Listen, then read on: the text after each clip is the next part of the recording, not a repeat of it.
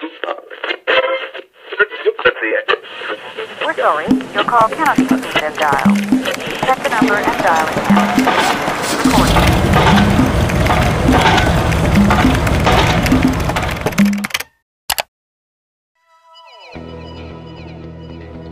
こんばんは。こんばんは。こんばんは。こんばんは。今日は雑談ですね。まあそんなに改まってね、話すということでもないんだけど、昨日の夜ね、見た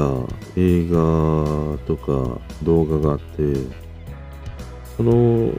まあ雑談をね、ちょっとしたいなと思って、昨日の夜、なんかね、映画見たいなと思って、ネトフリとかさ、アマゾンプライムとかね、探してたんだけど、やっぱりさ、こうやって自分自身でなんか映画を探していくって、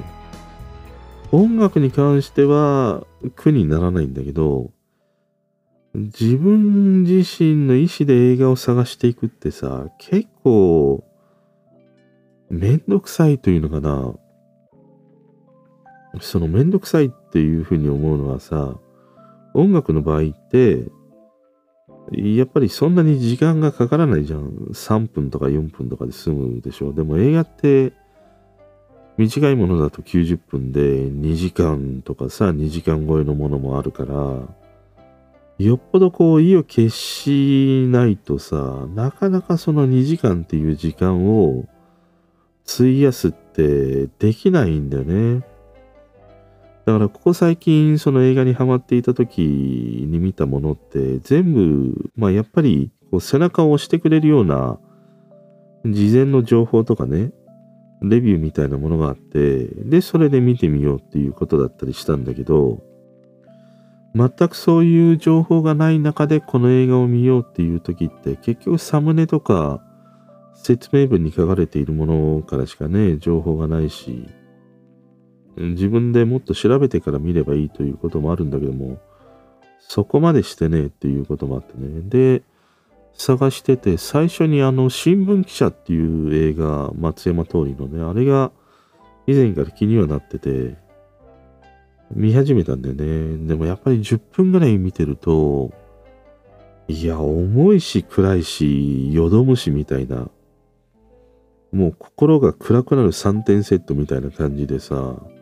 やっぱり見るのやめてしまったんだよね。で、ホークって、このなんか、キラキランって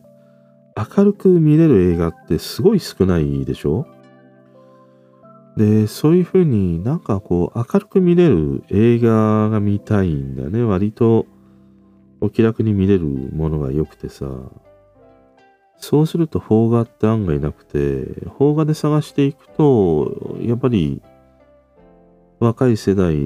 の人をターゲットにしたなんか恋愛ストーリーものとかが多くて、それは長々にやっぱりね、もうそんな 青酸っぱいような恋をするっていうことでもないから、なかなか惹かれないしね。じゃあ、ハリウッドの洋画見ればいいということなんだけども、今度洋画は洋画で疲れちゃうんだよ。字幕見なくちゃいけないとかさ、まあその環境みたいなものも日本と違うからね。なかなかこう想像できないみたいなこともあるしさ。要はさ、2時間ぐらいの映画を見るのってやっぱなんか疲れてしまうんだよね。で、まあそれでもなんか見てみたいなっていうふうにずっと探していって、結局さ、たどり着いたのが、三島由紀夫なんだよ。三島由紀夫 VS 東大全教徒50年の真実っていうさ、いやもう何周回ってというか一周回りすぎて結局なんかここに落ち着くみたいなね、ところがあって、その方角の新聞記者とかね、そういったものよりもさ、もう団地で重いわけじゃん。テーマも重ければ史実でもあるし、ドキュメンタリーでもあるからさ。で、この、まあ映画というか、まあドキュメンタリー作品なんだけども、2時間ぐらいの、まあ、ものなんだけど、もうずっとさ、俺、三島由紀夫という人が気にはなってて、でも、あまりその、掘り下げて、彼のことを知るっていうことをしてこなかったんだよね。でも、毎回毎回、ことあるごとに三島由紀夫という人は気になってて、本を読んでみたいとかね。そのなんか彼のことをね、詳しく、あの、解説しているような映画や、まあ、YouTube みたいなものを見てみたいと思うんだけども、でもそのどれもがさ、やっぱりね、時間をかなり多く費やさないと彼のその本質的なものまではたどり着けないっていうね、思いもあるから、さらっとね、三島由紀夫という人を知るということはできない人だなと思ってたりもしたから、なかなかね、踏み込めなかったんだよね。それでも彼の作品で言うと、俺は本をね、読まない俺でも、金閣寺と川端康成との書簡のやり取りをした小説というか、まあ本があって、それは読んだんだよね。その2冊ぐらいしか読んだことがなくて、川端康成との書簡は、俺はすごい面白かったね。あのー、この三島由紀夫の日常が垣間見れてね、今日は誰と会いましたとか、どこどこ行きましたとか、川端康成とのね、やりとりをしてるものなんだけどね。だからまあその程度しか三島由紀夫という人には触れてなくて、でも気になる。で、昨日のさ、このね、なんか、いや、さっきも話したように、方角っていうのは暗くてよどむんだよなって言ってたにもかかわらず、たどり着いたのがこのね、よりもっとテーマとしては重いね、この学生運動の時代を描いた、なおかつドキュメンタリー。でね、俺これ結果見て、あのー、面白かったんだよ。で、この三島由紀夫 VS 東大全教徒50年の真実っていうものは、その東大のキャンパスの900番教室っていうね、まあ約1000人ぐらいが入れる教室があるんだけども、そこで全教頭とこの三島由紀夫が対峙するっていう、そういうドキュメンタリーなの。要はさ、1000対1の喧嘩みたいなものなんだよ。まあ喧嘩というほどのその安っぽいね、言葉で収まるようなことではないんだけども、まあでも当時としては、こういうお互いのその思想みたいなものをね、ぶつけ合うという、そういう場所で、ある種その奇跡の空間というふうにね、言われたことのようなんでね、俺はこの学生運動の時代は本当に全くわからない。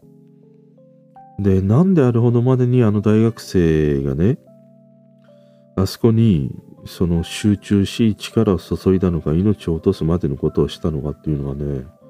正直その、まあなんか背景みたいなものは分かったとしても、その時のその、そこまでの熱量が何をもってしてそうなったのかっていうね、そういうところまではなかなか理解できてないんだよね。で、そんなようなこともあって、これをね、見るというきっかけになったんだけども、まあ、このさ、1000対1のさ、戦いだよ。かなりね、面白かった。俺ね、まず一番最初に感じたのが、この三島由紀夫という人って、まあその作家としての一面しかあまり知らなくてね。それ以外にもこの人っていうのは当時のそのまあ憧れの象徴みたいなね、そのスター扱いされていたりもして、石原裕次郎とかよりも、その当時のなんか憧れのスターランキングみたいなものがあって、石原裕次郎よりも上にいたみたいな。そういう存在の人で、それを、まあ表現するっていうのかな、すげえ体を鍛えてたりもするんだよね。ボディービルディングみたいな。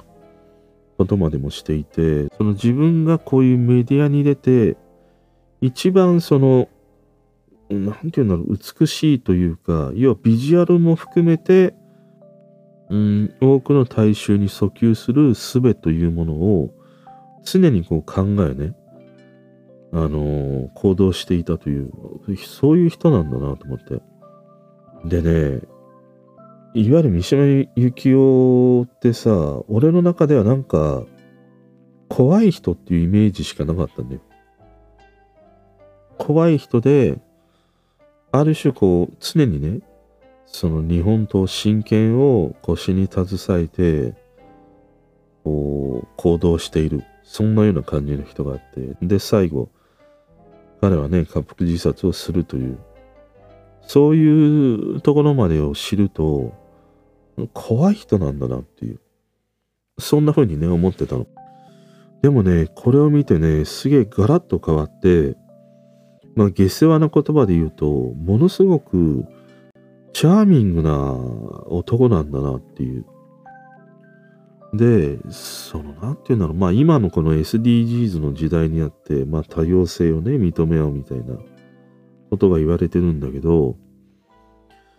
もうこの時代にすでにね、この三島由紀夫という人は、ある意味そういう多様性みたいなものをちゃんとね、その認め、そのリスペクトしているというのかな。そういうものがある人なんだなっていう。そのチャーミングというところで言うとさ、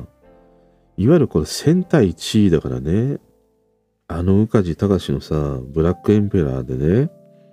一人で相手の族に乗っ込むみたいなさ、もうあんな状態みたいなもんだよ。一人で、全教徒のね、学生たちが待つ千人の前で講演を始めるわけだよ。でも、まあ言ってしまうとその中でもさ、変な話、どうなるかわからないわけじゃん。刺されるかもしれないし、タコ殴りに遭うかもしれないし。だから、この三島由紀夫の盾の会というものがあってね、そういう人たちも、まあ裏でね、何があったらいけないということで待機しているという、そういうある種こう緊迫した中で始まっていくこの公演なんだよ。でもさ、そんな緊迫した公演の中でも、笑いとかが生まれてくるんだよね。三島由紀夫が時々放つそのユーモアみたいなものに、その全教徒のさ、学生たちというものもさ、笑ったりしてるんだよ。なんかそういうものを見ると、うーん、この学生運動の時代というものって、やっぱり俺がイメージするのはなんか最後のあの、浅間山荘みたいなさ、ああいう凄惨なものしかないし、とにかく映像として出てくるのって、なんかね、学生たちがヘルメットかぶってさ、団体でね、こう、とにかくバリケードを立てて、国と戦ってるみたいなさ、そんなものしかね、なくて、ただこの三島由紀夫とこの全教頭の千人というね、この対峙する公演を見ていると、そういう、その、殺伐としたというものよりもね、なんか、同じその日本国民として、本当に日本を考えているからこその、うーん、討論の場というのかな。その、朝まで生テレビみたいなね。ああいうそのある種のエンターテイメント性、うん、ではない、もっとなんか真剣をお互いに出してという感じではあるんだけど、ただ、こうしてね、何十年も経って、今ね、この映像を見てみると、ある種の俺はね、エンターテイメント、舞台を見てるようだなとも思うんだね。特にこの三島由紀夫と対峙したね、この全教頭の論客であるさ、芥田正彦っていうね、人がいるんだけども、この二人の討論はね、正直、俺は何をね、この二人がこれだけ熱く討論してんのか、全くね、わからなかった。要はその存在がどうしたとかさ、そういうような話をずっとしてるんだよ。でも、その熱量みたいなものだけはわかるし、この二人のね、討論というものは、俺はもう一つのその舞台を見ているようだなっていうふうにね、だんだん思えてきたの。でね、もう一つその、すごいというか面白いなと思ったところが、このさ、こういうさ、ある種緊迫した場にね、この芥正彦という人、まあ今もね、この人は元気で、劇団ホムフィクタスというものをね、主催されているんだけども、この人がさ、赤ん坊をさ、抱いて、三島由紀夫と討論してるんだよ。いや、すごいなと思って。まあ、これって、もう明らかに意図して赤ん坊をあの場所に、この芥正彦という人は連れてきたんだよね。要は、あの赤ん坊がクッション材なんだね。その緊迫した、ああいう状況に赤ん坊が一人入ることで、その緊迫感というものをね、和らげる効果もあるし、あそこでね、むやみやたらになんか殴り合うというようなね、そういう凄惨なものにもしたくないっていう、そういう意図をもってして、何度かね、この場所というものをその討論の場所として成立させようっていうふうに考えたと思うんだよ。その時にあの赤ん坊を抱きかかえ討論するというね、このなんかアイデアみたいなものはね、いやー面白いなーと思って。で、それにちゃんとね、しっかりと対峙するこの三島由紀夫のね、言葉というものも、やっぱりね、面白いというか、すごいね、熱量を持っていてね、まあ当時からは40ぐらいだと思うんだけどもね、俺はね、この三島由紀夫 VS 東大全教徒50年の真実というものは、ドキュメンタリーでありながら、このね、世代を通ってこなかった、俺が見た時には、これは一つのね、なんか演劇の舞台を見ているかのようなエンターテインメントとしてね、映るという、そんな側面があったりしてね。俺はこの三島由紀夫という人のね、思想みたいなものを深くまで掘り下げたことはないんだけれども、ただこの討論するね、彼の姿というものを見ていて、うん、いや、いろんなね、三島由紀夫ってこういう人なんだな、みたいな。その、今までね、おぼろにあった俺の彼のイメージみたいなものがね、もう少しこう形づいた、そんなね、ドキュメンタリーだったりしてね、すごい楽しめましたね。ただ、話していることは全くわからない。うん。この全くわからなさを真剣に話しているということがやっぱり当時のね、この学生運動というムーブメントであったんだなというふうに思う。うん、ただ、やっぱりこの世代を通ってきた人は、その話し合う、討論するという大切さみたいなものをね、ちゃんと理解していた人たちで、その人たちが今の時代になって、こういうね、SNS 的なもので討論したいっていうふうに思った時も、今のその若い世代、この時代を通ってきてない世代からすると、多分ね、こうした討論っていうのは無理でなんだろうなと思った。だからね、時々なんか、妙にさ、老害扱いされてしまうみたいなね、ことが起きるんだなっていうふうには思ったりしたね。ただまあこれもね、一つのね、やっぱり日本の史実でもあるからね。うん、興味がある人は見てみると、この三島由紀夫、俺みたいなにわかなね、薄っぺらい情報しかない人でも、一つなんかこの三島由紀夫という人を知るね、きっかけになるドキュメンタリーでもあり、また俺はね、このもう一人今までね、知らなかった芥田正彦という人ね。この人もね、またすげえ色気があってね、かっこいいんだよ。まあ今のね、あの姿で、このドキュメンタリーにもインタビュー答えてるんだけども、あのね、色気と目力と、ある種のこう、妖艶さみたいなものがあるというのかな。やっぱり彼は表現者な人だから、自分がどう見られてるっていうことを常に意識しているというのかな、分かっているという。そういうこともあってね、いや、すげえかっこいい人だなっていうふうに思いながらね、見てました。で、それを見た後にさ、なんか風呂に入りながら、秋元康が選ぶ100曲っていうものをね、見てたの。まあ、この振れ幅も俺自身ね、いや、すげえ、すげえなっていうふうに思うんだけども、これもすごい面白くて、まあこれについてもね、なんかすげえ語りたいんだけど、これを語ってると、やっぱりすごい時間になってしまうからね、あれなんだけれども、要はこの三島由紀夫からのね、流れで見てて、一番ね、いや、面白いなと思った部分が、その秋元康が選ぶ100曲っていうことなんだけども、久米宏と近田春夫、この3人でね、2014年のお正月、TBS の BS かなんかで放送されたものらしいんだけどもね、この3人のセットというものも面白いんだけども、でね、秋元康がその100曲選ぶ曲の中で、あの素晴らしい愛をもう一度っていうね、曲を選んでたの。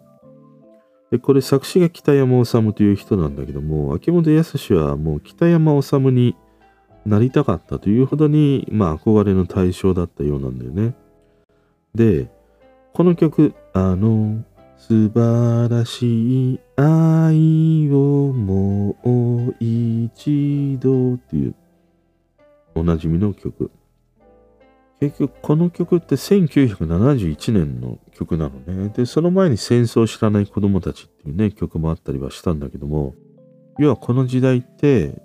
その三島由紀夫がね、生きていたこの時代。要はこの時代ってある種こう、学生運動とかね、日本に革命をもたらすとかさ、そういう価値観の中で若い世代の人たちは生きていたし、それが大切だと思っていた。命を懸けていた。でも、時代は流れね、このあの素晴らしい愛をもう一度っていう曲が生まれた背景っていうのは、要はそういうその学生運動とかね、反戦運動みたいな、そういうものに命を懸けていたものから違うものに命を懸けるっていう、それが変わるきっかけになった曲だみたいなね、話をしてたの。そういう流れや背景があって、こういうね、いわゆる歌謡曲というものが生まれるんだっていう、その流れがね、なんかすごいね、こう感慨深くてさ、俺はついさっきまでこの、ね、三島由紀夫がさ、全教頭と対峙しているあのドキュメンタリーを見ていて、で、その後に風呂に入りながら見ていた秋元康の動画の中で、あの素晴らしい愛をもう一度。この曲というものがそういうものを背景にして生まれたっていう。このなんか時間軸の流れの中での対比がさ、すげえ、いや俺は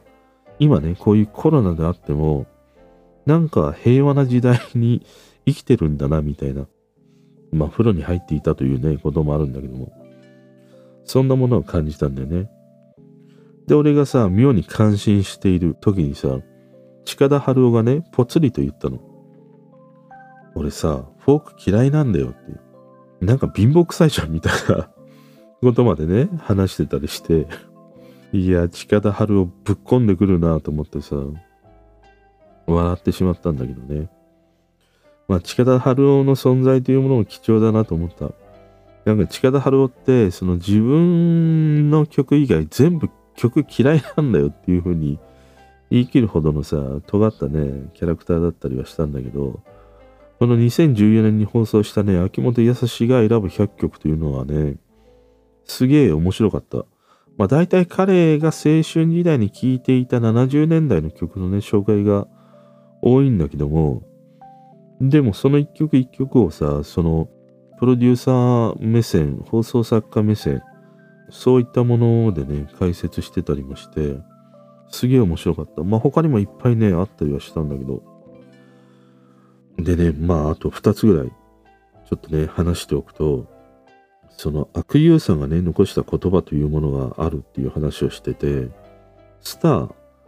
スターっていうのは、手の届く高嶺の花か、手の届かない隣のお姉ちゃんかっていうね、言葉を残していたと。で、秋元康は僕は AKB で手の届かない隣のお姉ちゃん、それをね、やったんだっていうね、そんな話をしてたの。いや、さすが悪友と思ったね。一般的にはさ、手の届かない高嶺の花なわけじゃん。でも彼は手の届く高嶺の花かっていうふうに残しているわけだよ。で、この手の届く高嶺の花っていうのが、いわゆる悪友がやっていたあの中花の中産トリオね、山口百恵とかさ、桜田淳子とかね、あそこら辺のことなんだよね。いや、ここら辺はやっぱり悪友は作詞家でもありながら、やっぱりプロデューサーとしてのね、立ち位置というものが、やっぱりすごい人だったんだなっていう。あとね、もう一つがね、まあこれ2014年に放送されたものなんだけど、まだこの2014年の段階ってサブスクとかない時代なんだよね。で、ここら辺の時代って一番問題になっていたのはさ、違法ダウンロードだったりした時代なんだよ。とにかくもうネットにね、上げられているもの、違法にダウンロードした音楽を楽しむっていうようなね、まあそんな時代だったりはしたんだけども、その中で、その近田春夫が話してたのはさ、うーん、要は、100年後のヒット曲っていうのは、ヒットのスケールみたいなものはものすごくこう小さくなっているっていうね、話をしてたの。で、それは、あれからね、2014年から8年が経ちね、今の時代になると、確かにそれはあるなっていうふうに思うんだよね。やっぱりその、サブスクの登場によっていろんなジャンルの曲が聴かれて、多くの人が知る曲というよりも局所的にヒットする曲というものがね、やっぱり出てきてたりもするからね。もう一つね、最後に秋元康が話してたのが、ネットで聞かれるような時代になると、その地球規模で誰もが知っているヒット曲というものが出るんじゃないかっていうね。で、久米宏がさ、そうかもしんないねっていうね。ネットに上げて25秒ぐらいで世界中の人が聞くっていうね、そういうこともあるんだろうね、みたいな話をしてて、それってまさしくさ、あの PPAP がそうだなと思ったの。だから、やっぱりここら辺その音楽業界に身を置いている。で、なおかつさ、一線で活躍しているこういう秋元康みたいなプロデューサーの人の、ある種のこう、先見性というのかな。やっぱりそういうものっていうのは、俺みたいな素人のさ、先見性よりも、やっぱりすげえ遠く、それを予測しながらね、今のこの現時点の立ち位置みたいなものを考えてるんだなと思って。俺なんか目の前の現象しかさ、見えてないし、そこからさ、せいぜい3日後とかさ、1週間後ぐらいしか予測できないもんね。だからそういう意味ではね、やっぱりこの秋元康という人は、うーん、ちゃんとその今というものを捉えているんだけども、しっかりとその10年後みたいなもの、そこら辺をイメージしながら今の立ち位置というものをね、歩いてるんだなっていう、なんか最後のね、彼のそんな言葉にね、思ったりしましたね。まあ、いずれにしてもね、この日本三島由紀夫とこの全教徒の50年の真実っていうね、このドキュメンタリー映画も面白かったし、秋元康が選ぶ100曲というものもね、面白かったりしましたね。まあ、三島由紀夫の方はね、Amazon プライムで見れるので、興味がある人は見てみるといいし、この秋元康の方はね、前半部分だけは YouTube で見れるので、そのね、リンク概要欄に貼っておきますので、興味がね、ある人は見てみてください。あと昨日ね、あの、方角ののオプチャの方で、あのー、八神純子の水色の雨。これを今の歌手でカバーするとしたら誰がいいかな、みたいな。そんな話題で盛り上がったんだけど、これはね、ちょっと面白くて、あの、また改めてね、このトークの中で話したいなっていうふうに思いましたね。なんかこういうその妄想を膨らましてくれるこのかつての曲を今の歌手なら誰に歌ってもらうとか、また逆に今の曲を昔の歌手だったら誰に歌ってもらいたいとかね。あとプロデュースを誰がしたら面白いとかね。なんかそんな話をね、してみたいなって思いました。もうね、ちょっといいアイデアをね、いただいて、あの、すげえね、あの自分の中で盛り上がってしまいました。ということでね、今日はちょっとつらつらと雑談をね、してみました。まあ、毎度毎度寒くなってきたので、暖かくしてお休みください。おやすみなさい。